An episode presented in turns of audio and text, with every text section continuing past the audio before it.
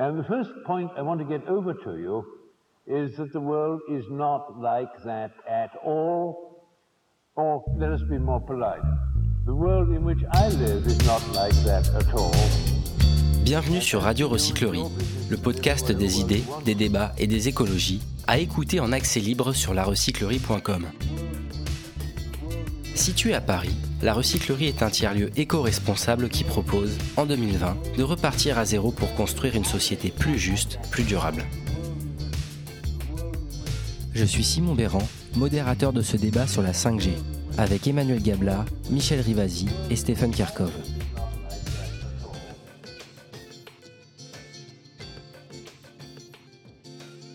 Pour dérouler une euh, réflexion à la fois complexe et sereine, on va d'abord essayer de se poser les bonnes questions. Première question, la 5G est-elle euh, nécessaire pour l'humanité? Et si cette euh, technologie est déployée, quelles seraient alors les conséquences écologiques et sociétales? Première question, premier axe de débat. Deuxième question liée à la première. Quelle place voulons-nous accorder au numérique dans notre société? Et quelle éthique doit-on développer au sein d'une société plus numérisée Et donc pour réfléchir au débat, on a le plaisir de recevoir trois invités. Bonsoir Emmanuel Gabla. Vous êtes membre du collège de l'ARCEP, bienvenue à vous. Bonsoir Michel Rivasi. Vous êtes député européenne, membre d'Europe Écologie Les Verts. Et enfin, bonsoir Stéphane Karkov. Vous êtes, quant à vous, délégué général d'Agir pour l'environnement. Emmanuel Gabla, on va d'abord poser les bases de la discussion. La 5G, c'est quoi cette technologie? Bonsoir, bonsoir à tous. Euh, la 5G, ben, comme son nom l'indique, c'est la cinquième génération de téléphonie mobile. Alors la téléphonie mobile, euh, ça change à peu près tous les 10 ans. On a une nouvelle génération qui arrive. Il y a eu le GSM, c'était la 2G. Ensuite, euh, l'UMTS, c'était la 3G. Et puis le LTE, la 4G. Et maintenant, on arrive avec, avec la 5G. Alors pourquoi, ces évolutions? D'abord parce que les services changent. Au départ, au téléphone, ça servait juste à téléphoner éventuellement envoyer des SMS, c'était la 2G.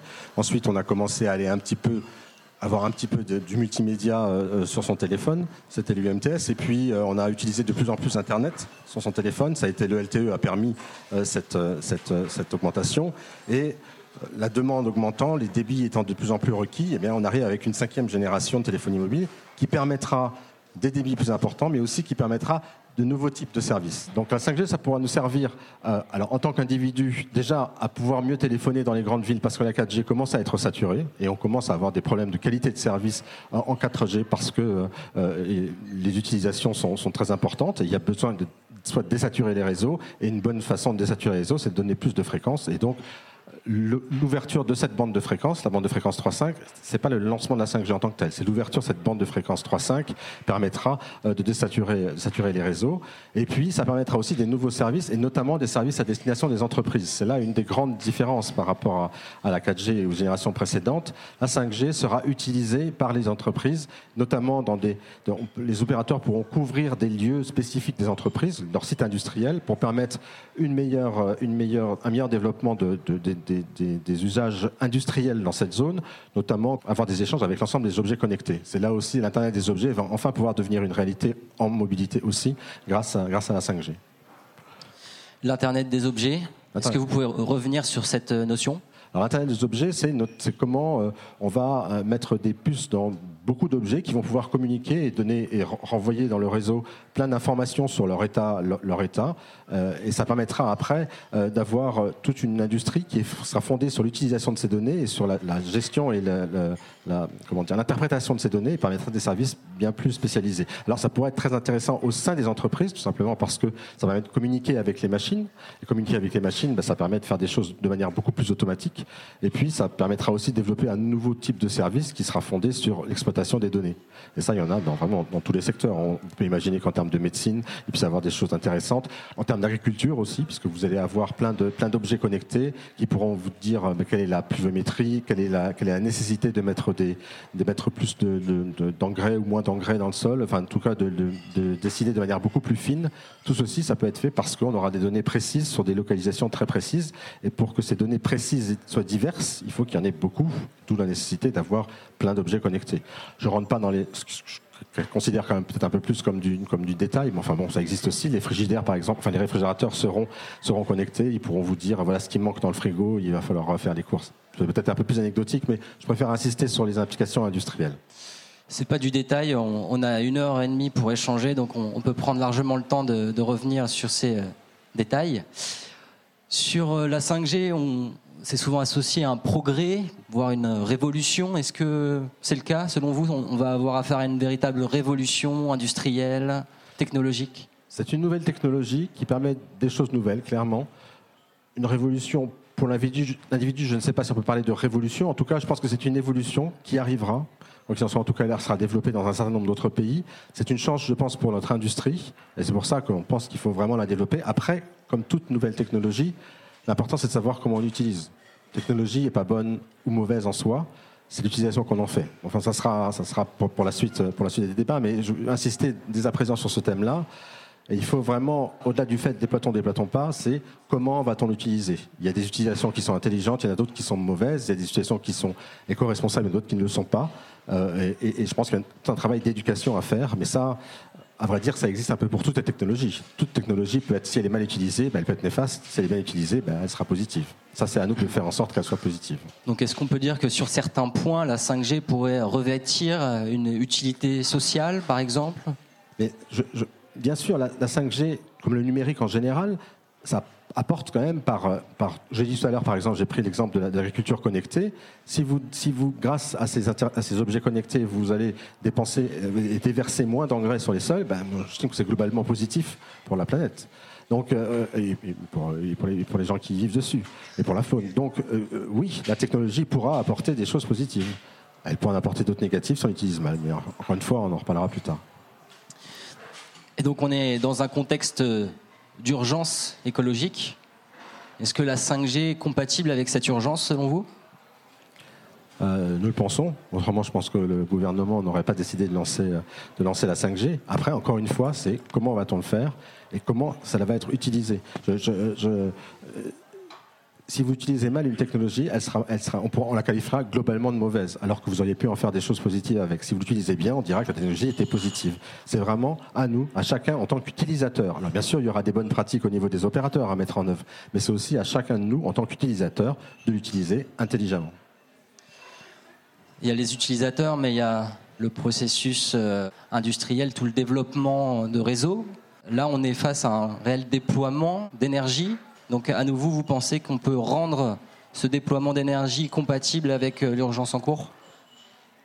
Qu'est-ce qui se passe si on ne déploie pas la 5G Je vous ai dit tout à l'heure que la 4G, on arrivait à la taux de saturation dans les, grandes villes. De toute façon, les opérateurs sont en train de déployer, d'ouvrir de nouveaux sites en 4G. Donc si on ne déploie pas la 5G, de toute façon, ils vont, et ils ont le droit de le faire, un hein, droit constant, ils vont ouvrir de nouveaux sites en 4G qui ne sont pas forcément plus positifs pour l'environnement que, ne le serait le déploiement de la 5G. Donc euh, on n'est pas dans une situation où on ne fait rien, on gèle tout, ou au contraire, on emploie une nouvelle technologie. De toutes les manières, il y aura des évolutions. Alors autant faire en sorte que ces évolutions soient des évolutions positives qui profitent à tout le monde, et notamment à notre industrie, qui, encore une fois, n'a pas besoin d'avoir un handicap en termes de compétitivité par rapport à, nos voisins. Michel Ribasi, voyez-vous la 5G comme une opportunité pour notre industrie? Eh ben, écoutez, c'est un projet industriel. Est-ce que c'est un projet pour le consommateur? Ben, C'est la question qu'on se pose. En tout cas, moi, au niveau européen, quand j'ai vu que la Commission, parce que ça a été quand même, c'est pas le, citoyen qui a décidé, hein, c'est vraiment la Commission avec les industriels qui ont décidé le déploiement de la 5G. Et en 2017, ils ont commencé à faire un plan d'action euh, qui a complètement d'ailleurs évacué le Parlement européen et ce plan d'action, il disait, c'est pour ça que 2020, c'est une année très importante. Il disait, il faut que dans chaque État, il y ait des villes pilotes où les exploitants vont pouvoir mettre en place la 5G. Ils ont même mis en place un observatoire pour regarder quelles étaient les évolutions dans chaque État. Ils ont fait des corridors pour que, au niveau des autoroutes, parce que vous avez parlé des objets connectés, mais il y a beaucoup euh, tout ce qui est automobile autonome. Vous voyez, transport autonome, etc. Et que là, on avait besoin de la 5G. Et que pour nous, c'est un projet industriel.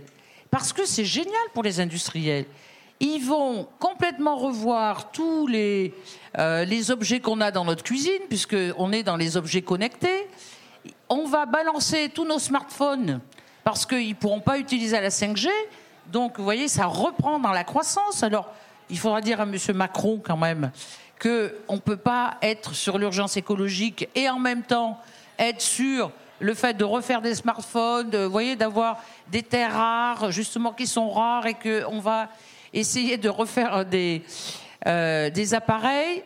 Donc, ce qu'on a dit, nous, au niveau de la commission, c'est projet industriel, mais pas projet citoyen.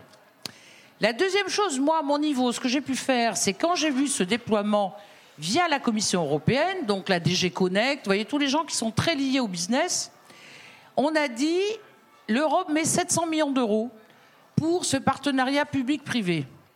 À ce moment-là, quand on met des sommes pareilles, il faut une étude d'impact. Où est l'étude d'impact sanitaire? Où est l'étude d'impact environnemental? Il n'y en a pas. Et que me répond la Commission? On n'en a pas besoin. Et de toute façon, il y aura une augmentation modeste des rayonnements. Alors, on aurait répondu, une, augmentation modeste, c'est pas scientifique. Dites-nous exactement où ça en est. Et ça a fait quand même un buzz au niveau du Parlement. Il y a plusieurs députés européens qui ont posé ces questions. Et là, il y a l'équivalent de l'OPEX. Vous voyez ce que c'est l'OPEX C'est à l'Assemblée nationale, c'est l'Office parlementaire des choix scientifiques et technologiques. Sur le plan européen, ça s'appelle STOA. Et au niveau de, ce, cet organisme qui réunit donc des députés européens, eh bien, il y aura un hearing qui aura lieu le 28 avril. Et il y a eu une demande au niveau de cet été, il y a deux rapports qui vont sortir sur une étude sanitaire environnementale, en essayant de voir toute la biblio. Et pour aller dans ce sens-là, vous savez que le SKENIR, qui s'appelle le CHER maintenant, c'est une espèce d'organisme scientifique au niveau de l'Europe, dit on n'a pas assez de données environnementales et sanitaires. Et même l'ANSES en France dit il y a des fréquences, notamment les 3,5 GHz, où il n'y a pas assez d'études. Et donc, il faut faire plus d'études. Et donc, maintenant, tous les députés européens disent Ah ben, on peut pas aller, on peut pas mettre 700 millions d'euros s'il n'y a pas suffisamment d'études sanitaires sur la biodiversité, sur, sur la santé, etc. Et puis alors, vous n'avez pas parlé de quelque chose qui est quand même vachement important parce que d'abord la 4G, elle n'est pas partout. Je vous signale que moi je viens de la Drôme. Alors vous me faites rire quand vous dites la 4G. Hein Dans les zones rurales, il n'y a pas de 4G. Bon, donc mettons la 4G de partout déjà, avant de mettre la 5G, d'accord hein euh, Que la 5G, en fait, ça intéresse surtout le, milieu urbain, là où c'est rentable. Et que euh, en Europe, on est assez basé sur les antennes relais. Moi, j'ai regardé les études, ça fait quand même 10 fois plus d'antennes.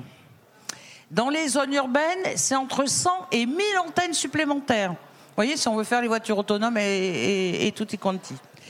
Ça fait d'un point de vue énergétique deux fois à trois fois plus d'énergie et notamment d'électricité. Parce que chaque fois que vous mettez des antennes, il faut euh, l'électricité. Et au niveau des, des euh, data centers, ça fait une consommation énergétique plus forte. Donc on met à plat tout ça, et en même temps, on voit que les Chinois, parce que l'autre fois, pardon, c'était le, 30 janvier, il y avait un grand forum où il y avait la Commission européenne avec tous les opérateurs. Alors il y avait tout le monde, hein. il y avait Siemens, Huawei, etc. Et euh, eux, ce qui les intéressait, c'est comment développer de façon la plus rapide possible l'installation de ces antennes en essayant d'adoucir toutes les législations sur le plan européen. Et surtout de nous dire, il y aura une augmentation modeste des rayonnements, mais avec cette augmentation modeste des rayonnements, on va quand même augmenter les normes sanitaires. Et ce qui nous ennuie, c'est qu'il y a des pays, par exemple, comme l'Italie, il y a des pays, alors comme la Suisse, mais même si elle ne fait pas partie de l'Europe, qui sont, vous savez, à 6 volts et 4 volts par mètre. Euh, nous, en France, vous savez qu'on est à 41, 58 et 61 volts par mètre suivant la fréquence. Eh bien, tout ça, on va harmoniser et on ne supporte pas que des États, aient des normes sanitaires plus basses. Parce qu'il y a une étude suisse qui a montré que à 6 volts par mètre, la 5G ne passe pas. Ou alors, il faudrait investir des milliards d'euros. Donc on est dans une situation où il y a vraiment l'industrie qui booste à fond avec les organismes de l'État. On a l'achat des fréquences qui va rapporter autour de 6 à 7 milliards d'euros pour l'État. Donc vous voyez que l'État, il est jugé parti, puisque en vendant les fréquences aux opérateurs, il a de l'argent dans son budget. Et c'est pour ça que euh, c'est très ambigu cette histoire. Et que nous, on ne veut pas de développement de la 5G tant qu'on n'a pas de données. On n'a pas de données sanitaires, on n'a pas de données sur la biodiversité. Donc, si vous pouviez faire un, résumé rapide, en gros, des grandes conséquences écologiques et sociétales. Ah ben, D'abord, euh, les effets sur la santé, vous voyez qu'il y a des fréquences 3,5 GHz, il y a très peu d'études là-dessus. Toutes les études sur les fréquences montrent le problème euh, qui est euh, les maux de tête, etc., qu'on voit au niveau des électro-hypersensibles. On sait Donc maintenant. Là, on est toujours sur la santé. Ça, c'est sur la santé. Sur l'écologie, c'est la biodiversité où il faut couper les arbres puisque c'est unidirectionnel. Et sur les insectes, puisqu'il y, a, je vous dis, sur les fréquences, il y a très très peu d'études et on demande plus d'études, c'est le fait des brûlures, si vous voulez, au niveau de ces insectes, donc nous, au niveau de la peau. Donc on a principalement des impacts sur la santé et sur l'environnement. Et dans une de vos récentes prises de parole sur Internet, vous affirmiez que nous avons la possibilité en tant que consommateurs de dire non à la 5G. Donc comment chacun d'entre nous, ou comment collectivement on peut s'emparer de cette question? Alors, ici on a un bon exemple avec Agir pour l'environnement puisqu'il lance une pétition, et vous avez les municipales. Moi, écoutez, j'ai fait plein de réunions, que ça à Marseille, partout, au niveau des municipales, et je dis aux futurs élus, engagez-vous par rapport au non à la 5G. Si les élus disent on ne veut pas de 5G, on ne veut pas d'installation de nouvelles antennes par rapport à la 5G parce qu'il y a des problèmes sanitaires. Et moi, je suis sur la position des Suisses. Vous savez qu'à Genève, ils ont fait un moratoire sur trois ans en disant pas de 5G tant qu'on n'a pas de données. Eh bien, on veut les données sanitaires et suivant ce que vont dire les scientifiques indépendants, eh bien, on va décider si oui ou non on veut développer la 5G. Mais pour l'instant, questionner les futurs candidats pour dire est-ce que vous êtes d'accord pour la multiplication des antennes et donc cette pollution électromagnétique qui va nous entourer tous. Voilà, voilà ce qu'on peut faire avec euh, justement des pétitions comme tu as pu lancer. Stéphane Karkov, près de 70 000 euh, personnes ont signé cette pétition. Stop à la 5G. Est-ce que vous pourriez revenir sur le contenu précis de cette pétition? Oui, oui, oui, je, vais pouvoir y revenir euh, assez longuement. En préalable, je pense que le, gouvernement aujourd'hui, euh, sous le, conseil de, l'ARCEP, commet une, erreur, une grave erreur, y compris en termes de posture, en, mélangeant vitesse et précipitation.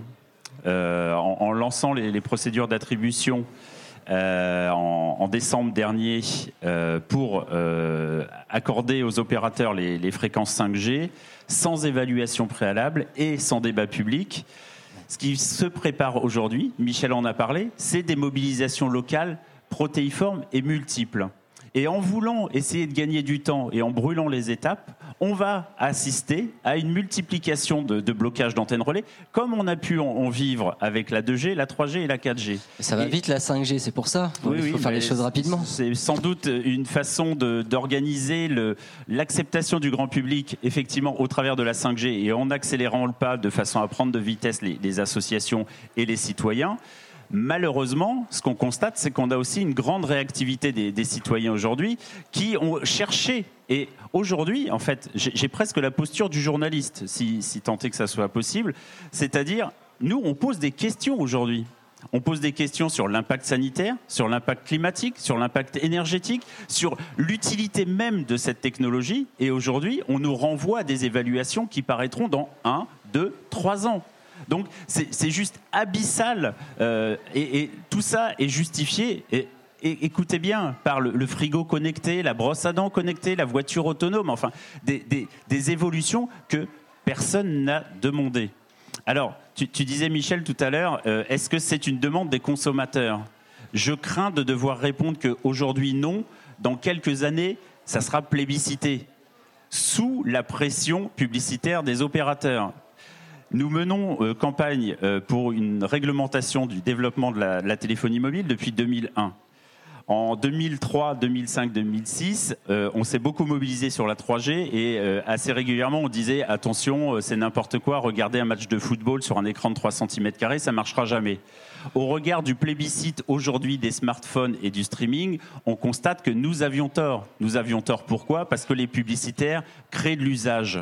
Et aujourd'hui, vous pouvez vous dire et sourire au moment où on vous dit frigo connecté. Dans quelques années, ça sera devenu un outil totalement banal et on ne saura plus faire sans en se disant zut, euh, Amazon n'a pas commandé ma mode de beurre alors que j'en avais plus dans mon frigo. Comment je vais faire ce soir? Voilà. Ce qu'on c'est créer des, besoins inutiles selon vous? Par la 5G Moi, je ne dis pas utile, pas utile. Euh, à, l'instant T, c'est totalement euh, hallucinant de se dire qu'on va se rendre dépendant d'un frigo connecté pour aller faire nos courses. Surtout quand on, on est en train de plaider pour des AMAP et des circuits courts. Je passe. Après, toute la question, c'est quand on est aujourd'hui dans le... Alors, euh, effectivement, aujourd'hui, on a normalisé le en même temps. Donc, on est capable d'être totalement schizophrène et euh, faire œuvre de duplicité avec des grands discours écologiques et jamais les, mettre euh, en résonance avec les décisions prises. Ce qu'on constate, c'est que l'attribution des fréquences 5G se fait sans évaluation environnementale.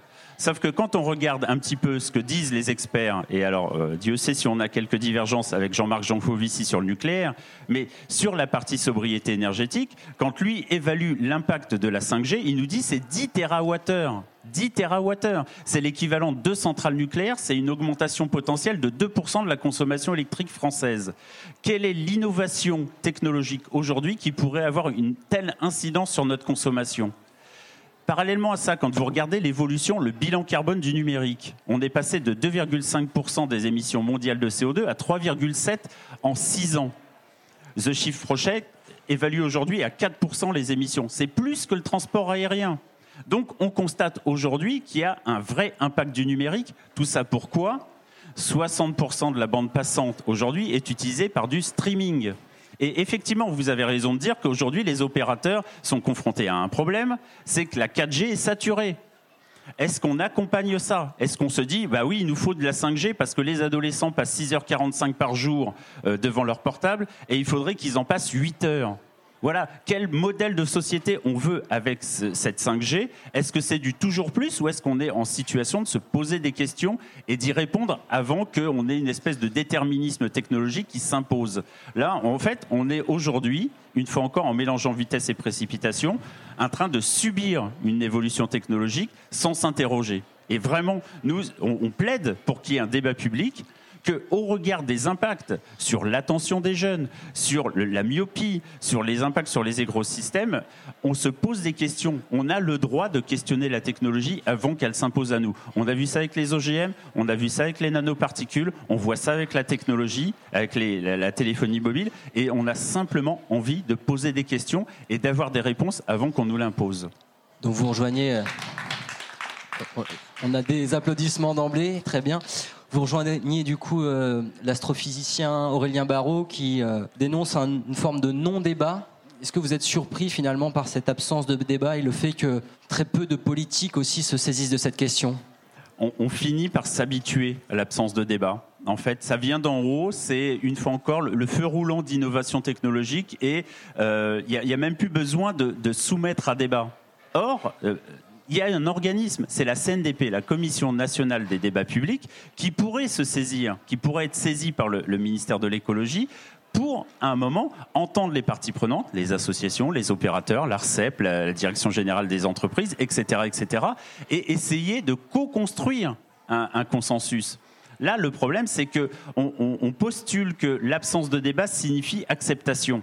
Ce n'est pas le cas, et c'est une faute énorme de la part du gouvernement de croire que parce qu'ils euh, ont organisé le silence, ça va bien se passer dans le développement. Ça ne se passera pas comme ça. Ça ne, s'est jamais passé comme ça. Et très une fois encore, pour avoir suivi ce débat depuis 2001, je constate qu'à chaque fois qu'on a essayé de passer en force, on a perdu beaucoup de temps. Je, fais juste une petite précision parce que quand je disais je pose beaucoup de questions, on n'a pas beaucoup de réponses. On a au moins une réponse grâce à notre participation au comité de dialogue de l'Agence nationale des fréquences, c'est sur l'exposition des gens. Les fréquences utilisées aujourd'hui vont nécessiter un doublement, voire un triplement des installations des, des antennes relais. l'ANFR nous a dit une chose sur les points atypiques. Alors, euh, je vais faire un peu de technique, mais effectivement, la France est un peu spécialiste et on a des, niveaux euh, d'exposition réglementaires qui sont extrêmement élevés. C'est 61 volts par mètre. Ça évite les risques de brûlure tous les effets dits thermiques, en fait, sont complètement ignorés avec cette réglementation.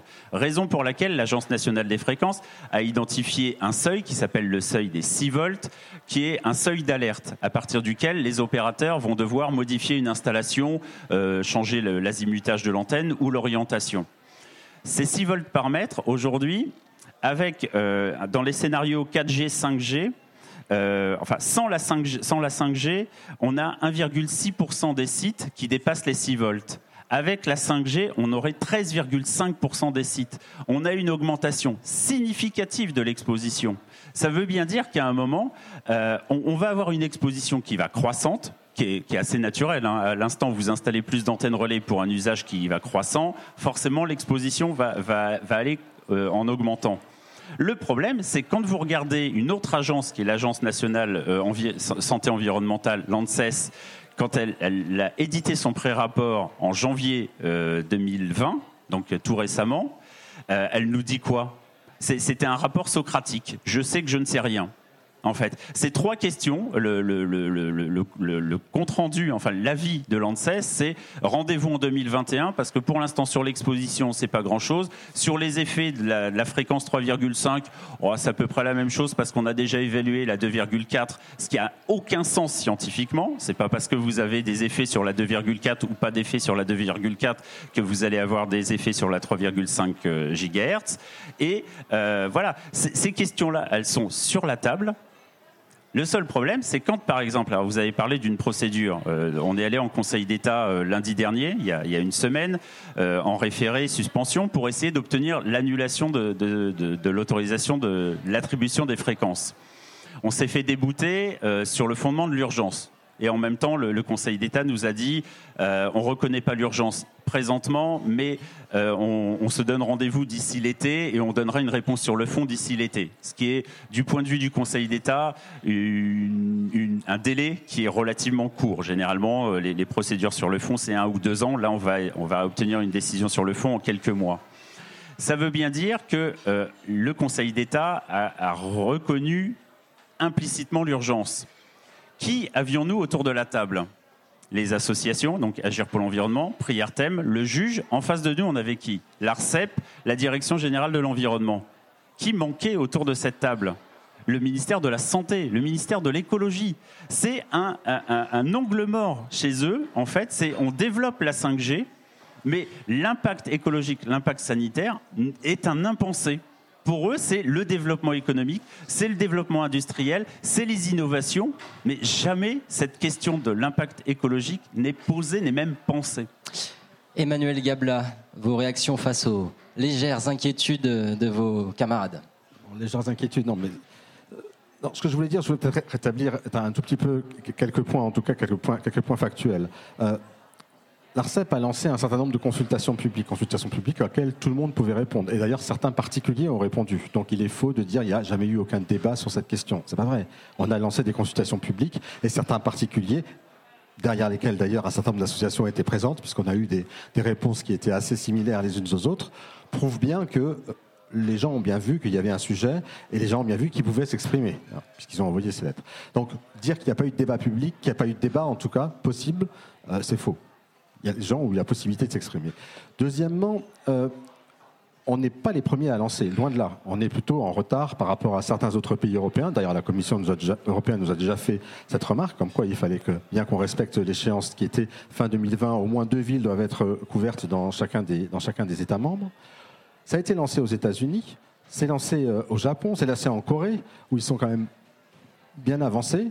Euh, et pas toujours sur les mêmes fréquences. D'ailleurs, vous avez parlé tout à l'heure de, la fréquence des 26 GHz, notamment hein, pour des satellites. C'est pas sur cette fréquence-là qu'on lance, que, sera euh, lancée la, 5G en Europe, en France en tout cas. Hein. Pour l'instant, on est d'abord sur la 3.5. La 26, ça viendra plus tard. Et, voilà, dernier point sur lequel je voulais insister, c'est cette, question des, seuils, des seuils d'exposition. Euh, vous avez cité le, chiffre des 6 volts, mais aussi le chiffre des 61.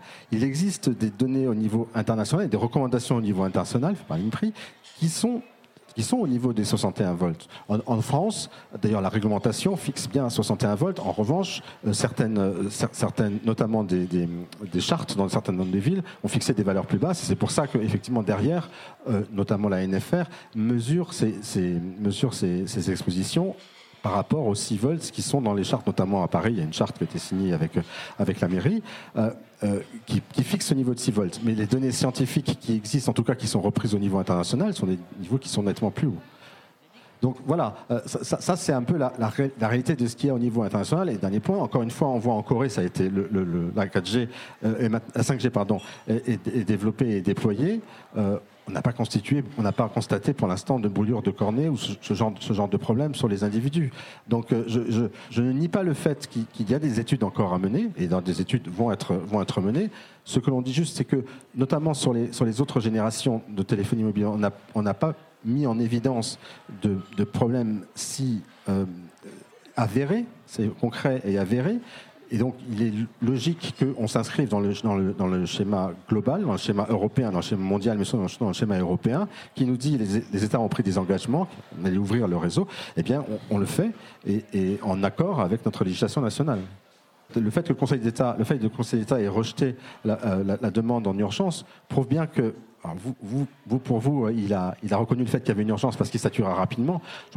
Pour moi, il n'a pas reconnu l'urgence. Il a bien dit qu'il n'y avait pas urgence et que sa, décision qu'il prendrait d'ici la fin, d'ici, l'été, donc avant l'octroi formel des, euh, autorisations, euh, serait, suffisante. Je, ne vais pas préjuger de ce que le Conseil d'État en dira, mais encore une fois, nous avons pris, nous semble-t-il, les précautions nécessaires au stade de la procédure où on en est en accord avec nos, engagements européens et en accord avec ce qui a été adopté par l'ensemble des États membres euh, et, globalement en accord aussi avec les dispositions du Code des postes et communications européennes qui était un, instrument législatif qui a été voté par les États membres et par le Parlement européen. Michel Rivasi, une prise de parole succincte pour finir cette première partie. La 5G est développée ailleurs. Doit-on suivre la marche? Oui, alors, quand on me dit en Corée, au Japon, en Chine, où sont les études? Parce que vous pouvez très bien développer la 5G et pas faire d'études. Vous savez, la politique du pas vu, pas pris, on connaît. Le Mediator, on avait distribué du Mediator à toutes les femmes hein, qui voulaient maigrir. Mais il n'y avait pas d'études. Et quand il y avait quelques alertes, eh ben, elles étaient minimisées. Hein. il a fallu euh, Irène Frachon là, pour gueuler et faire son bouquin. C'est pour ça que, moi, ça. Deuxième chose qu'il faut que je vous dise, l'ICNIRP, l'Institut international de protection contre les rayonnements non ionisants, qui est une structure qui est basée d'ailleurs en Allemagne. Et alors, tout le monde se réfère à l'ICNIRP. Il n'y a pas plus pourri que l'ICNIRP. Parce que ce centre international, il réunit des experts qui viennent des opérateurs de téléphonie mobile. Alors les mecs, qu'est-ce qu'ils font? Et j'ai vu euh, au forum, ils y étaient. Ils se sont fait engueuler, mais comme des poissons pourris. Ils sont plus crédibles, votre ICNIRP. C'est des gens qui ont fait des niveaux tellement hauts qu'il n'y a aucun souci pour les opérateurs téléphonie mobile. Vous voyez, c'est comme si on vous disait vous avez le droit de rouler à 600 km/h sur l'autoroute. Eh bien, c'est ça. Et en plus, le deuxième problème, c'est qu'ils ne prennent que les effets thermiques. C'est-à-dire, quand vous avez votre portable sur la tête, ils disent Ah, mais c'est que les effets thermiques qu'on prend en compte. Vous voyez, le fait d'augmenter la température. Mais ils ne prennent pas en compte ce qu'on a fait les effets athermiques, c'est-à-dire les effets qu'on peut avoir sur les synapses, sur le plan hormonal, sur euh, euh, la barrière hémato-encéphalique, etc. Et toutes les études, alors là maintenant, il y a ça d'études qu'a publié d'ailleurs l'Agence européenne de l'environnement, qui montre que maintenant il y a des effets athermiques. Vous voyez, c'est tout ce que je vous disais sur les maux de tête, sur les problèmes de cardiaque, sur les problèmes même de peau, etc., qu'on voit au niveau des gens qui sont sensibles au rayonnement électromagnétique. Donc l'ICNIR, terminé. Sauf qu'ils émettent des recommandations, et ces recommandations ont été reprises par l'Europe. Et après, euh, c'était sous Jospin d'ailleurs, hein, je vous signale, Jospin a repris les recommandations de l'ICNIRP via l'Europe pour dire ben maintenant c'est les niveaux français. Et il y a d'autres pays qui ne les ont pas acceptés. Et c'est pour ça que la Commission, avec la complicité des, industriels, disent maintenant il faut qu'on harmonise le plus haut possible les normes pour que la 5G puisse passer. Eh bien ça, on vous dit non. Non. Stéphane Nous, Kirkov, une, une courte réaction. Alors. Alors, il faut l'applaudir, sinon après elle part. tu pars. non, deux, commentaires. Euh, Michel disait Jospin. Euh, Il faut creuser un tout petit peu plus en détail. Oui, c'est Jospin qui a euh, transposé cette recommandation européenne, qui n'est pas une directive, hein, donc une recommandation. Dans le cabinet de, Lionel Jospin, c'était un certain Jean-Noël Tron, en fait, le, le conseiller en charge de la téléphonie mobile, qui a écrit ce décret. Quelques semaines plus tard, cet homme est devenu euh, responsable d'Orange, Orange France. Voilà. Je, passe sur le pantouflage des uns et des autres et euh, sur l'indépendance des conseillers de Jospin versus euh, leur rôle industriel par la suite. Consultation. Vous dites, il y a des consultations qui ont été menées sur la 5G qui supposerait que, en gros, ça fait office de débat public. Consultation en 2008 sur la 5G, attribution 700 MHz. 61 contributions, 60 industriels, une région, la région Bourgogne, aucune association.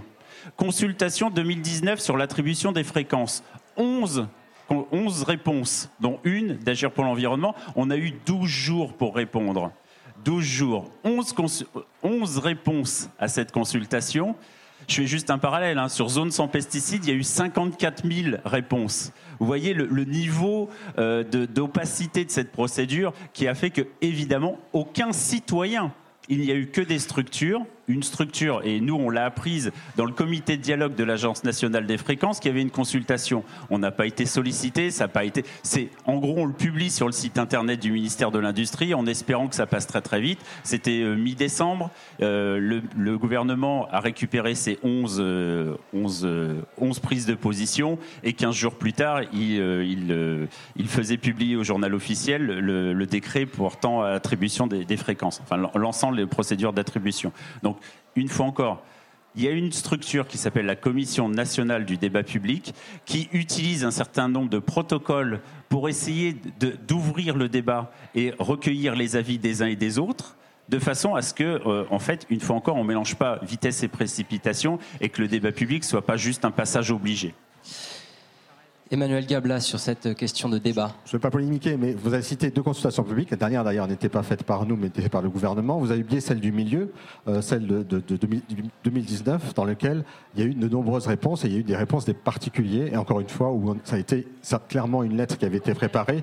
Je crois qu'il y a eu deux- 200, il me semble 200 réponses de particuliers, d'individus. Donc ça, avec, avec derrière, euh, euh, souvent une, une lettre qui avait été rédigée. Je pense qu'il y avait des associations qui étaient derrière, parce que et, et nous, avons, nous avons tenu compte. Nous avons regardé ces consultations, ces, ces réponses, ces contributions, mais c'est faux de dire que personne ne les a vues. Si- si- S'il y a un certain nombre de particuliers comme ça qui ont répondu, enfin, c'est pas 11 et c'est pas 0.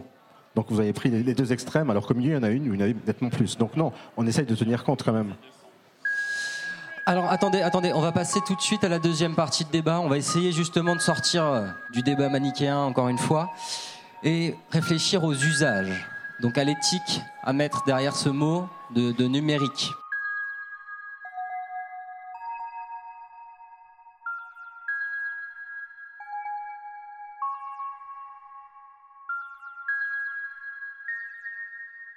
Comment faire face à un monde ultra numérisé? Question centrale dans cette dernière partie de débat.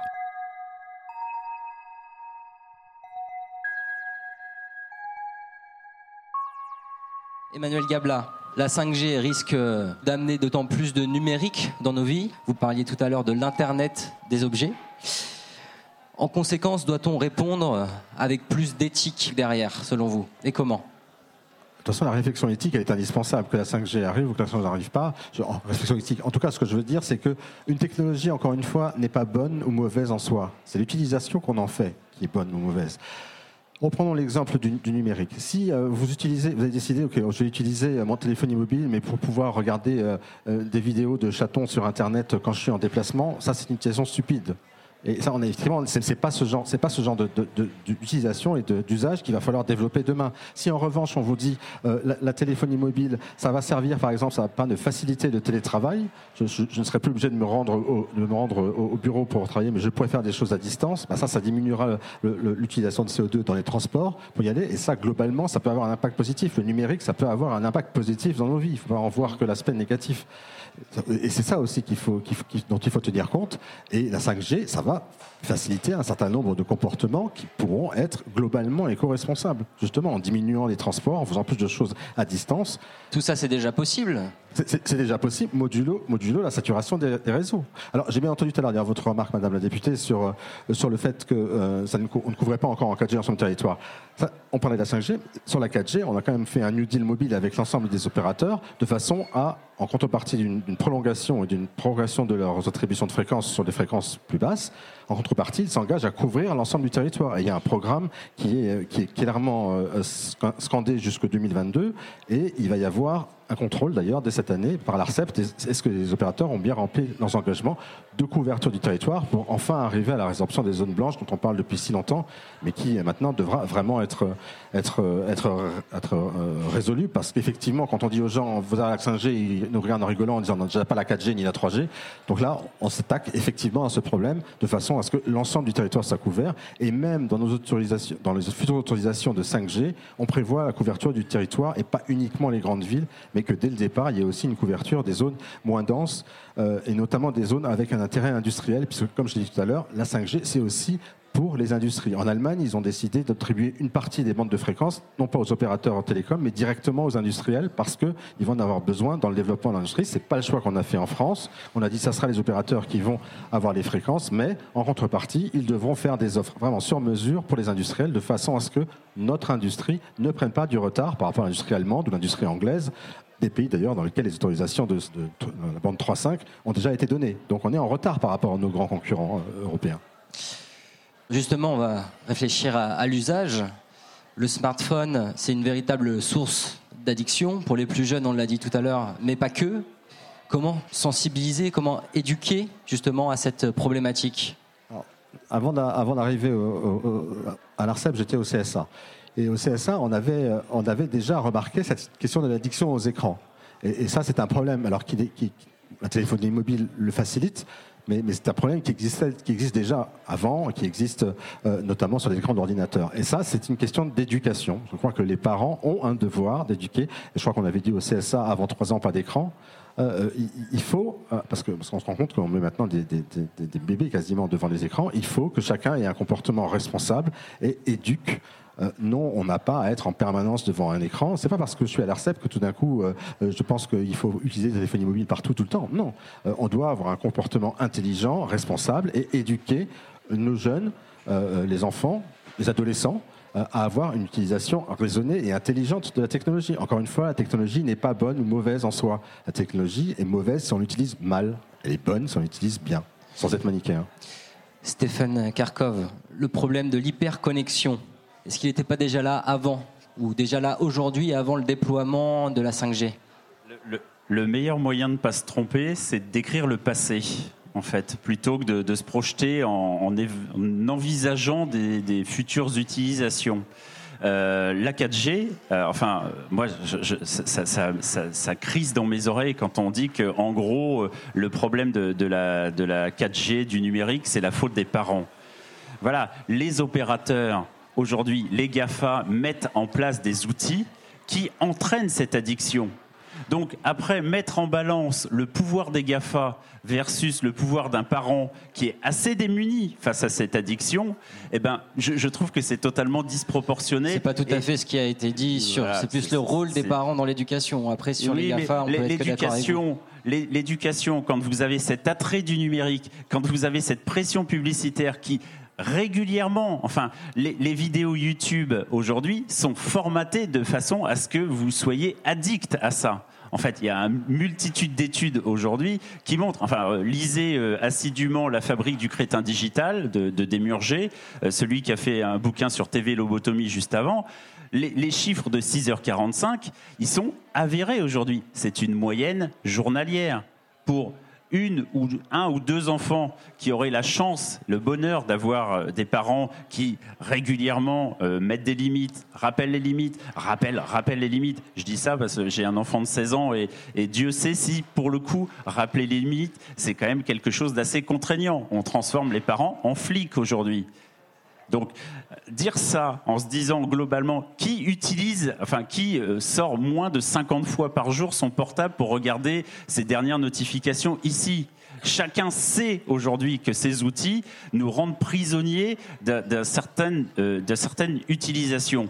Croire que parce que en même temps qu'on va développer la 5G, on réussira à améliorer la sensibilisation des enfants et euh, des, parents, je pense que c'est au mieux, au, mieux euh, faire œuvre de. Euh, allez, je ne vais, pas dire le mot, mais très honnêtement, c'est voué à l'échec. On le sait très bien. Donc, soit à un moment, on regarde ça en se disant on est en retard. On est en retard parce que les voisins le font. On est en retard, on est en retard, on est en retard. C'est le petit lapin blanc d'Alice au pays des merveilles. Donc on court, on court, mais après quoi?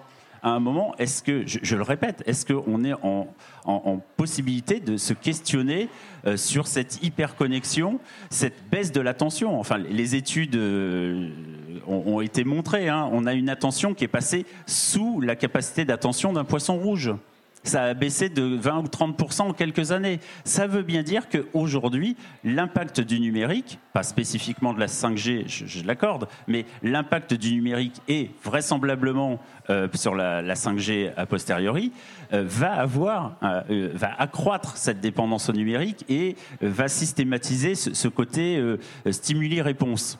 Mhm. Est-ce qu'on est, une fois encore, en capacité de se poser des questions sociales avant de développer une technologie La réponse est non aujourd'hui. Et donc 5G ou pas? Où faut-il aller? Est-ce qu'il faut aller vers une forme de décroissance euh, digitale? Est-ce qu'il faut que tout le monde aille vers de, la digital détox, aller vers faire des stages euh, sobriété numérique. La sobriété numérique, en fait, c'est une, ça va être une vertu. Ça va être une capacité à se concentrer sur l'essentiel, là où aujourd'hui, on nous incite au clic. Chaque clic, en fait, c'est de la donnée, c'est de la monétarisation pour les GAFAM. Moi, j'ai entendu tout à l'heure, la 5G, ça va nous permettre de, donner à des opérateurs la possibilité d'exploiter les données. Mais c'est quoi les données, à part euh, nos faits et gestes? Moi, je suis désolé, quand j'ouvre mon frigo, j'ai pas envie de savoir qu'Amazon euh, sait que j'ai oublié d'aller acheter ma mode de beurre. Je, suis vraiment désolé, mais ces éléments-là, en fait, et quand vous dites exploitation des données, c'est une multiplicité de portes ouvertes qui vont euh, euh, être offertes aux opérateurs pour pénétrer l'entre privative et monétariser nos moindres faits et gestes. Quand j'ouvre, quand j'ouvre ma lumière, quand j'ouvre mon frigo, quand j'utilise ma brosse à dents, j'ai pas envie de savoir que d'autres le savent, peuvent, peuvent en, prendre connaissance. Michel euh, Rivasi. Oui, moi je voulais euh, essayer de faire réfléchir sur le fait d'être connecté et le fait d'être toujours dans la technologie. Euh, parce qu'on nous dit c'est la 5G, mais demain c'est la 6G, hein, la 7G qui arrive. Hein. on est toujours, vous voyez, c'est le, le, petit lapin qui court. quoi. Qu'on soit connecté, moi je pense que c'est un plus on va pas revenir. Euh, vous voyez, tout le monde a un portable. Je trouve que c'est, euh, ça a fait quand même un gain. Hein, on peut pas le nier. Sauf qu'à l'heure actuelle, on nous rend addictifs à ça. Et quand on me dit après c'est qu'un problème d'éducation, alors ça, non. Écoutez, quand on voit toutes les études sur les écrans, quand on voit toutes les études sur les portables, là, on a besoin de légiférer. Et je trouve que quand on a dit, on a interdit le portable dans les écoles et dans les collèges, c'était une très bonne chose. Parce que les gamins, ils étaient tous là en train de s'envoyer des SMS, etc. On l'a interdit, vous voyez, c'était de l'ordre à la fois de législatif et de l'ordre de l'interdiction. Et à ce moment-là, par rapport à l'attention, l'attention a augmenté parce qu'on ne peut pas à la fois envoyer des SMS et écouter un prof qui vous explique hein, une équation ou des sciences naturelles. Après, moi j'ai un autre rôle législatif, c'est la protection des données personnelles. Plus on est connecté, plus il y a un problème de protection des données personnelles. Et les données personnelles, ça coûte très cher. Parce que tu parlais de ta mode de beurre, mais ce qui coûte le plus cher dans les données, c'est les données sanitaires. C'est les données liées à votre santé. Et que si on est connecté, on pourra très bien savoir si la personne est malade, etc. Et là, c'est vendu à des labos pharmaceutiques. Et là, c'est ils font du business là-dessus. On l'a vu sur le Linky. Alors, vous n'avez pas trop été sensibilisé, mais alors chez moi, il y a eu des plaintes incroyables parce que pour les gens, c'était une intrusion dans leur vie privée. Et vous voyez que, suivant comment les données étaient perçues, eh bien, ces données pouvaient être vendues, d'où la CNIL qui est intervenue, etc. Donc, c'est la protection des données. Et là-dessus, l'Europe, elle est intransigeante sur les données, les données personnelles. Sauf que, euh, vous voyez que si on développe le numérique à fond la caisse, vous parlez de consultation, moi je voulais vous répondre là-dessus. Qu'est-ce que c'est une consultation par ordinateur avec 200 ou même 500 personnes? C'est pas des débats citoyens, ça. Et vous savez que sur les enquêtes publiques, moi je me bagarre contre ça, on avait des enquêtes publiques avec des commissaires. Eh bien maintenant, on veut supprimer ça, on veut faire une consultation, vous voyez, sous forme numérique. Mais c'est plus des débats, il n'y a plus de confrontation. Et vous voyez que même on veut supprimer les commissaires enquêteurs. Parce que les commissaires enquêteurs qui ont commencé à dire non, on n'est pas d'accord avec tel projet, eh bien, ils ont été radiés. Donc, on est en train de vivre une société où on vous fait croire que la technologie vous rend plus intelligent alors qu'il vous rend plus crétin.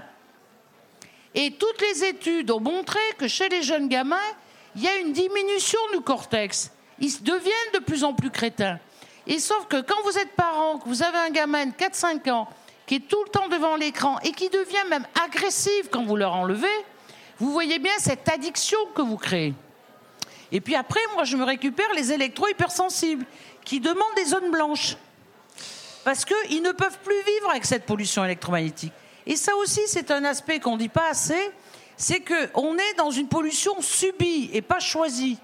Parce que quand vous êtes dans votre appart, alors vous voyez, c'est même pas le problème que de la 5G, où vous avez du Wi-Fi et que vous captez le Wi-Fi de l'appart d'à côté, vous êtes bien dans le cas d'une pollution subie. Et ça, je trouve ça assez incroyable. On défend la propriété privée en disant vous êtes chez vous, et eh bien avec la pollution électromagnétique, on n'est pas chez nous. Et donc sur la question de l'éthique, sur la question de l'éthique justement, est-ce qu'il faut aller vers une forme de, décroissance du digital, comme ah, le disait euh, Stéphane Karkov Moi, sa, sobriété heureuse hein, à la Pierre Rabhi, sa sobriété au niveau du digital, elle est indispensable. elle, est elle est applicable au titre individuel, mais collectivement, comment réfléchir à ça? Eh bien, on est dans les municipales, encore une fois, moi je pose ces questions au niveau des maires. Par exemple, je demande à ce que dans les mairies, il y ait des endroits où il n'y ait pas d'antenne relais pour que les gens qui sont sensibles à la pollution électromagnétique puissent vivre. Or, on dirait que c'est aberrant.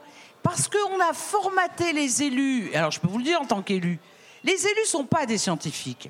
Les élus, ils regardent à peu près, est-ce que ça, peut devenir un problème politique? Et eux, ils disent, la technologie, c'est le high-tech. Vous voyez, on est dans euh, le futur, on est bien placé. Or, ils ne s'aperçoivent pas que le high-tech... Regardez le nucléaire, on nous l'a vendu comme ça. Et puis maintenant, on a toutes les conséquences par rapport à ça.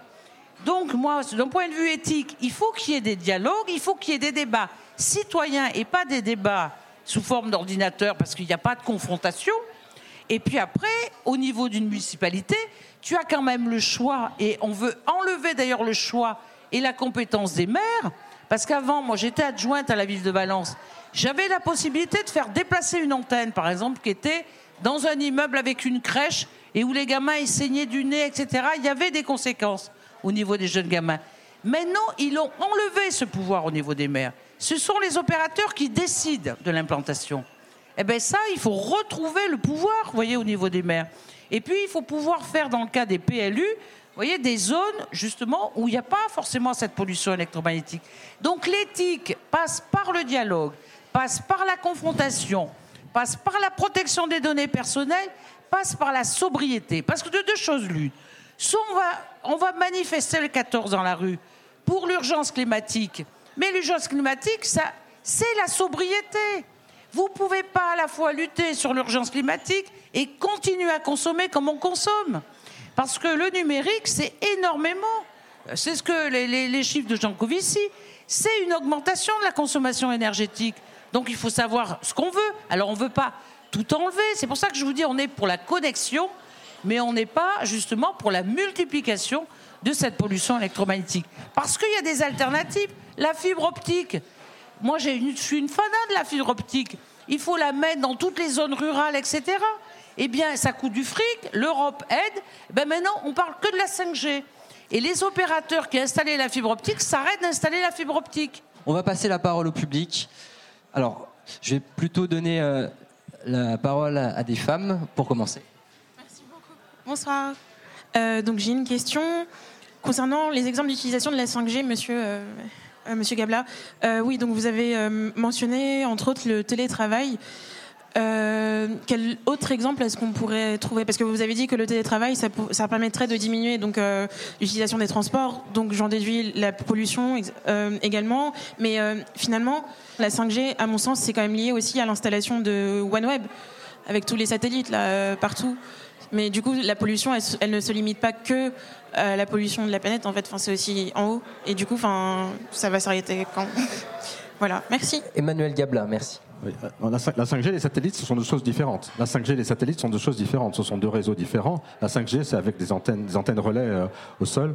C'est pas de la 5G sur satellite, c'est pas de la 5G, c'est une autre, technologie qui peut avoir, qui peut faire permettre de faire de la téléphonie, permettre de faire les mêmes, les mêmes services quasiment que la 5G, mais c'est pas la technologie 5G qui est une technologie cellulaire, euh, donc au sol avec des antennes deuxième point, en termes d'autres exemples, j'avais cité tout à l'heure l'agriculture connectée. encore une fois, il faut insister sur les utilisations industrielles de la 5G. Ça va changer les choses dans un certain nombre d'industries. Alors, si on considère que l'agriculture est une industrie, en tout cas au niveau professionnel, ça peut changer les choses. encore une fois, par exemple, je citais l'exemple de, de, capteurs dans le sol qui vont envoyer des données et on sait à peu près quelle sera la nécessité pour le sol d'avoir des engrais, mais à un niveau local. Ça peut diminuer globalement le nombre d'épandages un peu à l'aveugle qu'on faisait jusqu'à présent. Donc, ça existe déjà, mais ça sera nettement plus rendu possible avec euh, plus de capteurs qui seront mis et donc beaucoup plus de données qui vont être transmises, qui vont être analysées. Bien sûr, il peut y avoir des usages qui sont disruptifs parce que par le nombre de, données qui peuvent être utilisées. Bien sûr, cette technologie, dans, dans l'absolu, existe déjà. En 3G, on fait déjà l'agriculture connectée, mais la 5G permettra d'en faire encore davantage. Et juste un petit point pour, sur, la, sur, la, fibre optique, rassurez-vous, on est très mobilisé aussi sur la fibre optique. Cette année, il y a eu 4,8 millions de nouvelles prises qui ont été créées. C'est un record en France. Donc non, rassurez-vous, le déploiement de la fibre ne va pas s'arrêter à cause de 5G. On est là pour y veiller. Une question, monsieur. Bonjour, monsieur. Monsieur Gambla, oui, je, je, suis très en colère. Je suis très en colère parce que quand est-ce que on arrêtera de ne pas tirer des leçons du passé. Vous avez commencé par dire que nous, nous inventons, vous avez, ou on invente, on met sur le marché la 5G parce que les réseaux sont saturés. Mais monsieur, ça fait longtemps qu'on pratique ça. Quand les autoroutes ils étaient saturées, on en a créé d'autres. Et qu'est-ce qui s'est passé? Ben, Il y a eu plus de voitures. Et sur ces autoroutes, qu'est-ce qu'ils sont devenus? Ils sont devenus à leur tour saturés. Bien sûr, je ne peux pas croire ce que vous dites, qu'on peut avoir un usage éthique, que vous allez développer un usage éthique. Combien de milliards vont être investis pour développer la 5G Vous allez me dire, bah, la 5G, elle sera là, et puis, oh bon, on va pas pousser les gens à l'utiliser. Mais à qui vous allez faire croire ça demain, monsieur Que il n'y va pas y avoir des pressions pour l'utiliser, que tous ces désirs inutiles dont sont victimes les enfants, etc., vont pas être développés? Est-ce que vous allez vous associer à nous pour interdire toute publicité qui fera en sorte que l'on ne développera pas l'usage de la 5G. Et alors, qu'est-ce qui va nous rester? Eh bien, on attend un maire, comme le maire de Langouette, qui a pris un arrêté pour interdire le glyphosate, que demain, plein de maires décident d'arrêter, d'interdire le développement de la 5G dans leur commune. Je le souhaite. Allez voir vos maires. C'est le moment. C'est les municipales. Négocier avec toutes les listes. C'est la seule chose. Monsieur, l'industrie peut-être a besoin de ça. Nous, consommateurs, par rapport à... Et je rajouterai une chose quand même. Je rajouterai une chose, c'est que à tous les désastres, moi, je rajouterais un désastre sur la santé, sur l'énergie, sur etc. Je rajouterais un désastre écologique. Si demain, on est obligés tous de changer nos téléphones, il va de nouveau y avoir un problème sur les terres rares et sur la question des mines, de ces mines, de ces terres rares, qui sont un vrai désastre écologique. Stop, stop, stop, on ne veut pas de ce monde-là. Merci. Le message est passé. Alors, on va prendre une autre question au fond. Euh, bonjour, merci beaucoup pour cette intervention. C'était vraiment très intéressant. J'ai deux questions.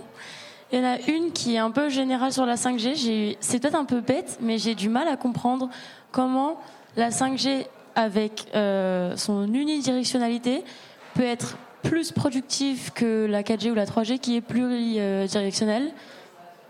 Voilà, du coup ça j'ai du mal à comprendre. Et ma deuxième question, c'est très rapide aussi, mais c'est aussi pour Monsieur Gabla. Vous avez également mentionné du coup le télétravail, mais plus on télétravaille, c'est peut-être euh, naïf, mais moins on a euh, d'interactions sociales. Et est-ce qu'il ne faudrait pas plus de social justement et moins s'isoler seul chez nous avec le numérique? Monsieur Gabla, Emmanuel Gabla, vous êtes gâté par les questions. Le micro est à vous. Non, mais toute, toute évolution a ses, a ses, avantages et ses inconvénients. Alors, effectivement, le télétravail, il y a moins d'interactions, mais il y a aussi moins de moins d'émissions de CO2. Donc après, il y a des choix, il y a des arbitrages à faire. Il ne faudra pas tout faire en télétravail, mais il y a des moments où le télétravail, c'est quand même plutôt positif par rapport à devoir se déplacer pour aller travailler sur son lieu de travail habituel. Premier point. Deuxième point, euh, vous avez dit la, technologie 5G.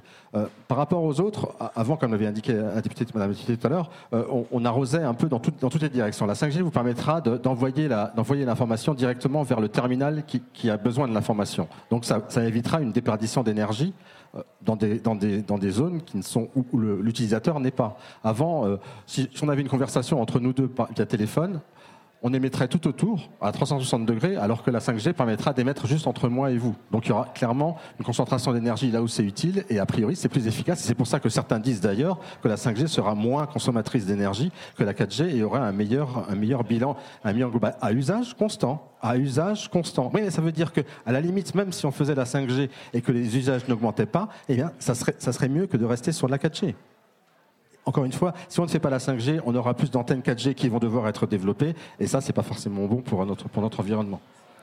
Alors, on va prendre encore des réactions. Je me présente, je suis Pascal Julien, je suis conseiller de Paris d'Europe Écologie Les Verts du 18e, et j'ai largement contribué à la charte à laquelle vous faisiez allusion tout à l'heure, qui limite le, le seuil d'exposition à 5 volts par mètre, tous opérateurs confondus. Alors, nous avons déjà, euh, dès 2019, déposé des vœux au Conseil de Paris à propos de la 5G. Et je peux vous dire, vous qui parlez le débat sur la question, que nous n'avons pas obtenu de la maire de Paris qu'un débat soit organisé aux adresses où la 5G est expérimentée. Car la 5G est expérimentée sur plusieurs adresses à Paris. Les gens, les riverains ne le savent pas il n'y a aucune information malgré nos demandes. Aucune, monsieur. Alors, s'il vous plaît, quand vous parlez de débat, à mes yeux, vous n'êtes pas crédible. Mais je vais faire court et poser une question. Allez-y. Nous voulons rester et nous nous battrons dans la. Moi, je ne serai pas élu, mais les équipes formidables le feront à ma place pour les écologistes. Nous nous battrons, bien sûr, pour que la charte, non seulement reste à 5 volts par mètre, mais qu'elle diminue au moins 3 volts par mètre parce que c'est possible. Ma question que je vous pose, est-ce que ça vous semble compatible de rester en dessous de 5 volts par mètre avec l'arrivée de la 5G Et j'ai envie de vous dire, monsieur, que demander, par ailleurs, quand même sur le débat général, demander aux industriels de faire de la pédagogie sur l'usage du portable, c'est comme demander aux constructeurs automobiles de demander aux gens de moins prendre souvent leur voiture. Vous n'êtes pas crédible quand vous dites ça. Je, vous propose de revoir vos éléments de langage, vraiment. Alors, il y a une question du coup technique qui a été posée, Emmanuel Gabla, sur euh, les 5 volts.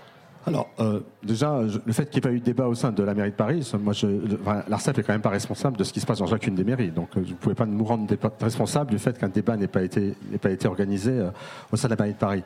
Ce que je dis quand je dis qu'il faut avoir un effort de pédagogie, euh, ça va être l'ensemble des acteurs, y compris les associations. S'il y a un travail euh, d'éducatif et, de, pédagogie à faire, bien entendu, ça ne va pas être que les opérateurs qui vont devoir faire ça. C'est l'ensemble des acteurs, l'ensemble de l'écosystème le gouvernement, les associations, les associations de parents, enfin, il y, a plein de gens qui peuvent être inclus là-dedans, qui ont un intérêt direct à faire en sorte que demain, on ait une utilisation plus raisonnable de, de, portables, parce qu'on sait que ça a un impact sur la jeunesse. Bien entendu, le principe de sobriété euh, numérique est quelque chose que l'ARCEP soutient totalement. Mais, mais, mais pas parce que Vous verrez dans le futur, vous verrez si on ne fait pas des actions. D'ailleurs, on va organiser une, une conférence au mois de juin justement sur cette question de, des réseaux du futur et de la façon dont, on doit les, les, voir sur un plan euh, plus sociétal et plus éthique. Et ben, on invite au débat. Alors plutôt, plutôt que de dire qu'on ne fait rien, venez à, ces, venez à ces rencontres et faites en sorte que le débat existe et apportez vos arguments. On est là. Et c'est dire pour ça que je suis là ce soir, parce qu'on est là, parce qu'on veut communiquer, on veut écouter ce que vous dites et on veut avoir un débat. On n'est pas refermé dans un tour d'ivoire à faire les choses sans savoir ce que la population pense. C'est bien notre objectif, c'est bien d'essayer de discuter avec vous et de savoir un peu et d'entendre un peu quelles sont vos demandes. Euh, sinon, je ne serais pas venu. C'est plus simple de faire la chaise vide. Hein. Et on vous remercie pour votre présence. On va prendre une question. Bonsoir, euh, merci pour euh, ces éclairages et je salue aussi le courage de monsieur de venir répondre à nos questions. je voudrais de manière très pragmatique comment lutter contre euh, la violence des opérateurs accrédités par l'État euh, sans concertation citoyenne et, je pense notamment euh, aux Linky qui sont installés sans l'adhésion et sans l'accord et de manière intrusive dans les copropriétés. on nous vante le télétravail, mais les hommes ont besoin de liens sociaux. Est-ce que le, collaboratif doit se réduire à euh, l'usage de plateformes euh, numériques chez soi, chacun chez soi, pour éviter justement les débats et les réunions publiques euh, qui aujourd'hui font l'objet d'usage de 49.3 et autres pour éteindre la contestation citoyenne. Et n'est-il pas possible en termes de mobilité de penser plutôt aux besoins des consommateurs par l'organisation de la mobilité sur les territoires. Je pense euh, euh, aux synergies que peuvent, peuvent créer euh, des communes, des collectivités, des départements pour organiser l'écovoiturage et les modes de transport intelligents, gratuits et qui satisferaient le plus grand nombre. Eh ben voilà, beaucoup d'idées. On va prendre tout de suite une autre question. Monsieur oui, j'avais une question concernant les mesures de champ électromagnétique. Parce qu'autant aujourd'hui sur la 2G, 3G, 4G, on comprend comment ça fonctionne.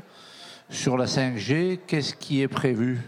Puisque justement, on n'a pas un, arrosage large, on a vraiment quelque chose de ciblé. Emmanuel Gabla. C'est la, NFR, l'Agence nationale des fréquences, qui est en charge de ces, de ces questions de mesure de, de champ. On, on, a eu d'ailleurs une rencontre avec eux euh, très récemment. La, méthodologie de calcul est encore à affiner. Pour savoir, effectivement, on ne va pas calculer de la même façon qu'avant, puisque ce n'est pas un arrosage à 360 degrés, mais on sera bien sur des, sur des, sur des, euh, sur des faisceaux qui seront bien plus, bien plus dirigés, bien plus resserrés. Et par définition, euh, si, on mesure ça et vous venez à un instant au hasard, ben, s'il n'y a pas d'émission dans cet axe-là, vous mesurez zéro. Alors qu'en pratique, euh, il y aura quand même, si on fait les choses de manière plus statistique, on voit que statistiquement, euh, dans le temps, il y aura une émission qui sera, qui sera envoyée dans votre direction, puisque statistiquement, il y aura un moment où vous serez là. Donc ça, il faut qu'ils arrivent à faire des, des méthodes de calcul qui soient précises et qui arrivent à rendre compte de la réalité et tout ceci en faisant des, mesures qui, encore une fois, ne seront que ponctuelles. Donc il va y avoir besoin de mettre en place un aspect statistique, et c'est ça qui est encore un peu compliqué, mais ils sont, ils sont dessus, rassurez-vous. Une réaction, Madame oui. Rivasi.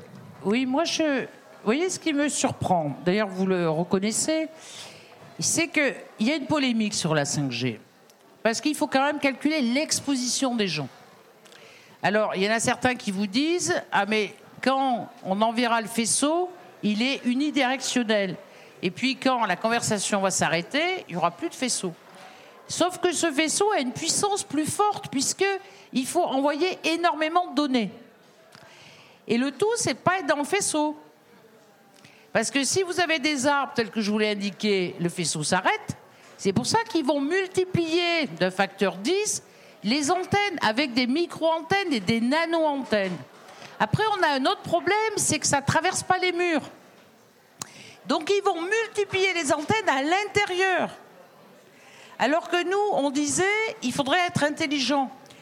À l'extérieur, vous voyez, il faudrait, mettons, la 4G déjà partout, la 4G plus maintenant. Et à l'intérieur, il faudrait autre chose. Et vous savez que maintenant, il y a le LiFi, c'est-à-dire qu'on capte, c'est Internet par la lumière. Ce qui fait que, voyez, ça ne traverse pas les murs. C'est vraiment lié à votre portable et les données sont faites par la lumière. C'est une technologie d'ailleurs franco-anglaise et je trouve qu'il y aurait moins d'exposition au niveau des gens. Vous voyez, il faut. Eh bien, ça, ce débat et le fait de calculer l'exposition, il faudrait que ça soit avec des experts indépendants. Alors que là, c'est l'opérateur qui a la main. Dans plein de villes, il y a plein d'expérimentations et personne ne sait qu'il y a ces expérimentations. Je trouve ça scandaleux. Et que les mairies ne soient pas plus proches de leurs citoyens en disant eh ben, on va participer au calcul de, l'exposition pour voir les effets sur les gens. Moi, je me suis bagarré avec les opérateurs en disant vous savez, j'avais créé le CRIREM, qui était un centre de recherche indépendant sur les rayonnements non ionisants. Parce que quand il y avait des antennes relais, les gens, ils pleuraient dans leur appartement. Ils étaient soumis aux champs électromagnétiques. Et quand on allait chez eux, on avait des champs très importants. Alors que quand il y avait euh, euh, les opérateurs qui diligentaient un organisme pour faire les mesures, ils avertissaient qu'ils allaient faire les mesures et les champs étaient très bas. Vous voyez, il y a plein de conflits d'intérêts, il y a des lobbies très forts et il y a une complicité de l'État dans l'histoire, parce qu'il y a de l'argent en jeu. Et je trouve que la NFR, vous devriez être plus critique et demander la participation d'experts indépendants au calcul de l'exposition sur cette 5G. Et là, vous aurez une crédibilité. Merci. Une réaction du public. Bonsoir, euh, je m'appelle Charles-Maxence Laillé, je travaille avec Madame Rivasi à, Bruxelles au Parlement européen et je voudrais revenir quelques instants, on en a parlé un peu plus tôt, sur le rapport suisse qui a été produit euh, et qui explore l'exposition du public au rayonnement de la 5G. Et ce qui est très intéressant dans ce rapport qui a été livré en fin novembre 2019, c'est qu'il y a cinq ou six scénarios d'exposition qui sont décrits et qui explorent les coûts et les temps de déploiement des technologies. On a des scénarios qui vont donc du plus rapide et au moins coûteux pour les opérateurs, à des scénarios et, où on ne touche pas la, où il y a besoin d'alléger la réglementation en vigueur de façon à ce qu'il n'y ait pas de problème d'illégalité quant à l'augmentation des rayonnements ambiants, de l'exposition du public. Et on a deux, trois autres scénarios qui, eux, explorent le fait de respecter les normes en vigueur, les normes d'exposition, des normes à 3 volts par mètre, à 6 volts par mètre, et qui seraient donc, euh, et déploiement qu'à l'infrastructure technique serait compatible avec le respect de ces normes-là, c'est-à-dire avec une moindre exposition des personnes. Dans ces cas-là, on est avec un déploiement des technologies de type 5G qui va prendre 8 ans, 10 ans et qui coûterait peut-être 10 fois plus cher. Sauf que techniquement, c'est possible. Quelle est la position de l'ARCEP par rapport à ces scénarios?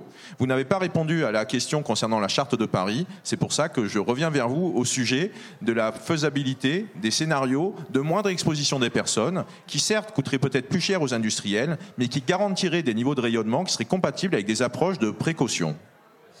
Emmanuel Gabla. Alors, et c'est pas une réponse pour me défiler, hein, mais nous ne sommes pas en charge de définir ces seuils. Encore une fois, au sein de l'État, nous ne sommes pas en charge de définir les seuils et dans les autorisations que l'on donne, on dit clairement que les opérateurs devront respecter les seuils en vigueur. Donc il ne s'agit aucunement, par ce euh, processus d'attribution des fréquences, de, dire euh, eh bien vous pouvez, euh, vous pouvez éclater les seuils. Non, ils devront respecter les seuils. Alors après, est-ce que les seuils vont bouger? Ça, c'est une, autre, question sur laquelle nous ne sommes pas du tout partie prenante. C'est au gouvernement de décider de ces seuils. Ce que je peux vous dire, c'est que je pense qu'à 3 volts par, à 3 volts par mètre, ça passera pas parce que de toute façon, 2G plus 3G plus 4G, actuellement, ça passe déjà pas à, à, 3 volts par mètre à Paris. Ah non, il y a des endroits qui sont nettement, qui sont pratiquement à 5 déjà. Donc, euh, donc ça passe pas partout dans Paris. Donc, donc, on est déjà, on est déjà au-dessus sur ces endroits-là. En revanche, on n'est pas au-delà de 6, bien entendu, puisque c'est la, la, la charte. Mais moi, ce que je veux vous dire, c'est que les opérateurs, bien entendu, seront tenus de respecter, de respecter euh, la réglementation. et nous y veillerons. On va reprendre des dernières réactions du public qui souhaite intervenir. Bonjour, bonsoir. Euh, euh rapidement une question. Est-ce qu'il y a des enjeux de sécurité euh, par rapport nationaux, par, si on ne développe pas la 5G, en termes de déploiement bah, dans l'armée, par exemple, de drones, de, qui ont besoin de data, ou je, je me trompe peut-être dans la gestion des data, mais est-ce que la France aujourd'hui peut ne pas avoir la 5G Question précise. Stéphane Kirkov. Si, si on répond non, euh, ça veut dire qu'en gros, euh, on est début tributaire de décisions qui seraient euh, hors, euh, hors champ démocratique et on considérait que la technologie, comme l'économie, euh, n'est pas un débat euh, démocratique. Pour nous, oui, la question se pose de choix scientifiques, des choix technologiques, et je pense que le, président de l'ARCEP l'a l'a très bien dit dans une interview sur Arrêt sur Image. Aujourd'hui, il faut poser dans l'espace public nos choix démocratiques, nos choix technologiques. Et à l'évidence, moi je suis désolé, mais prendre, euh, enfin, on ne peut pas en permanence dire nous devons diviser par quatre nos émissions de gaz à effet de serre. Vendredi, samedi prochain, des marches pour le climat. Ça veut dire qu'à un moment, il y a une contrainte climatique qui s'impose à nous. Il y a des lois qui aujourd'hui plaident pour une diminution par 4 de nos émissions de gaz à effet de serre, voire même la neutralité carbone en 2050. Quand vous dites le- la 5G, ça sera la même chose en termes de, de consommation d'électricité à usage constant. J'aime beaucoup cette, cette petite précision parce qu'on sait très bien qu'en économie, on appelle ça l'effet rebond. Ce que vous disiez tout à l'heure, on, crée, une infrastructure et après, vous avez le besoin associé à cette infrastructure. On le constate avec la 2G, la 3G, la 4G. Donc arrêtons l'idéologie de considérer que parce que la 5G serait développée, on resterait à usage constant, alors qu'on sait très bien que si on donne plus de bandes passantes, on continuera à avoir plus de streaming. Le développement de la 5G, c'est pas pour les applications militaires, c'est pas pour réduire l'utilisation des pesticides, ça pour, utiliser, pour réduire les- l'utilisation des pesticides, on, a, sait comment faire, c'est la bio. En fait, on n'a pas besoin de 5G. Voilà, il y a 10% des agriculteurs qui savent faire euh, sans pesticides et sans 5G. Après, faut peut-être juste arrêter le délire techno-scientifique qui consiste à ajouter une co- surcouche de complexité pour répondre à la complexité. À un moment, quand on dit sobriété numérique, c'est juste dire, eh ben, on se pose, on réfléchit. C'est euh, 2020, euh, année zéro. Euh, il y a quelques années, on appelait ça l'an 01. On arrête tout et on réfléchit. Peut-être qu'à un moment, il faudrait aussi se questionner. Et moi, je suis désolé, mais il est quand même regrettable que l'ARCEP, en juin prochain, se dise tiens, eh ben, on va commencer à créer du débat public. Du débat public contradictoire. Contradictoire. Et ça, c'est l'essentiel dans le champ démocratique c'est d'entendre les opinions, pas de dire il y a un point de vue qui prime sur l'autre. C'est juste dire la parole est libre, on en discute et après. Effectivement, les responsables politiques font un choix et non pas on fait un choix en préjugeant que priori c'est un bon choix et puis les citoyens et les consommateurs s'adapteront. Pour nous, c'est insupportable. 2020, année zéro, c'est la thématique de la programmation de cette année 2020 à la recyclerie. Donc les débats, c'est tous les lundis. Et sinon, à retrouver à nouveau, euh, je passe le message en podcast. On va vous laisser conclure la 5G. C'est euh, symptomatique finalement de cette société de croissance. La, la 5G, c'est plus de consommation d'énergie, plus d'émissions de gaz à effet de serre et des, des expositions qui vont aller croissantes. Quand on regarde tout ce qu'on nous dit aujourd'hui sur la loi de transition énergétique, sur les plans carbone et sur la loi abeille sur la sobriété électromagnétique, tout ceci, ce développement contrevient à l'ensemble de ces dispositions réglementaires et législatives. Donc aujourd'hui, il y a du grain à moudre du point de vue juridique. Et une fois encore, nous, on plaide pour qu'il y ait un débat public. Je, je vais quand même répondre, parce que vous n'avez pas tout à fait répondu, sur est-ce que la 5G est compatible avec notamment les chartes locales à 5 volts? La réponse est non. Au sein du comité dialogue de l'Agence nationale des fréquences, les opérateurs reviennent avec une insistance qui force le respect, qui systématiquement nous disent il faut augmenter le seuil d'alerte. Pourquoi il faut augmenter le seuil d'alerte? Parce que ça ne passe pas.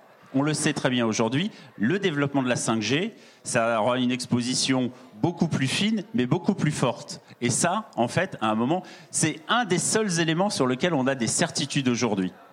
Merci Stéphane Kirchhoff d'être venu à la recyclerie. Merci beaucoup. Michel Rivazine, pour conclure. Eh bien, pour conclure, pour moi, la 5G, c'est la caricature d'une technologie qui n'est pas partagée avec les citoyens.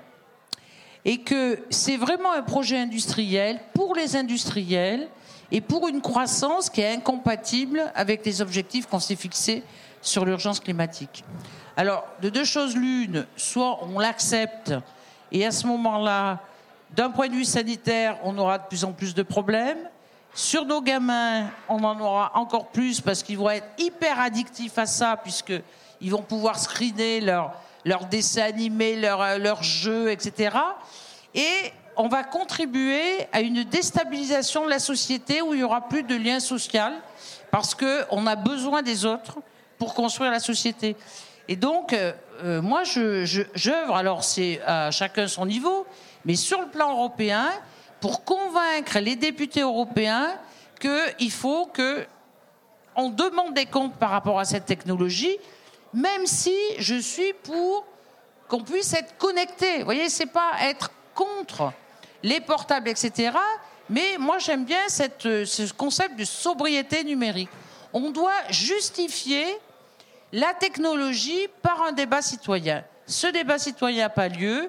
On donne vraiment les, les, brides aux industriels et je trouve que c'est aux politiques à s'en saisir pour qu'on arrête ce développement complètement euh, aberrant. Merci Michel Ribasi pour votre présence. Emmanuel Gabla pour conclure. Je pense que ce, débat sur la 5G est, typique de, de, notre société où à juste titre, à juste titre, quand une nouvelle technologie arrive, on se pose des questions sur un plan global maintenant, et effectivement sur un plan euh, écologique aussi, parce que je pense qu'il y a eu une prise de conscience de l'ensemble de la population que, euh, effectivement, il devra aboutir en 2050 à une, société neutre, en carbone, et que euh, on ne peut pas faire tout comme on faisait avant. D'ailleurs, la 5G, dès son départ, a été pensée en théorie pour être plus éco-compatible que l'était la 4G ou la 3G. C'était dans, dans le cahier des charges la 5G. Alors, nous, ce qu'on dit, c'est que on n'est pas technobéa. On a conscience que ces nouvelles technologies, si encore une fois elles sont mal utilisées, peuvent être néfastes. Et c'est pour ça qu'on pense qu'il faut y avoir un débat. Vous dites que le débat arrive trop tard. J'espère que vous y participerez quand même et que ce débat, encore une fois, sera utile D'ailleurs, aller au-delà de la 5G, encore une fois, c'est le numérique dans son ensemble. Comment est-ce qu'il peut avoir un impact sur, sur, notre, sur notre vie de tous les jours Et comment est-ce que, par l'éducation, parce que la sobriété numérique, c'est quelque chose que nous poussons aussi, mais il est illusoire de croire que ça ne viendra pas par un changement du comportement de chacun d'entre nous. C'est pas juste parce qu'on dira aux industriels, vous devez faire différemment, c'est aussi chacun, dans notre comportement quotidien, nous devrons évoluer. Et ça, nous sommes prêts à l'accompagner. Merci. Merci Emmanuel Gabla, merci à vous trois et merci à tout le monde. On reste connectés ensemble et pas forcément sur son téléphone.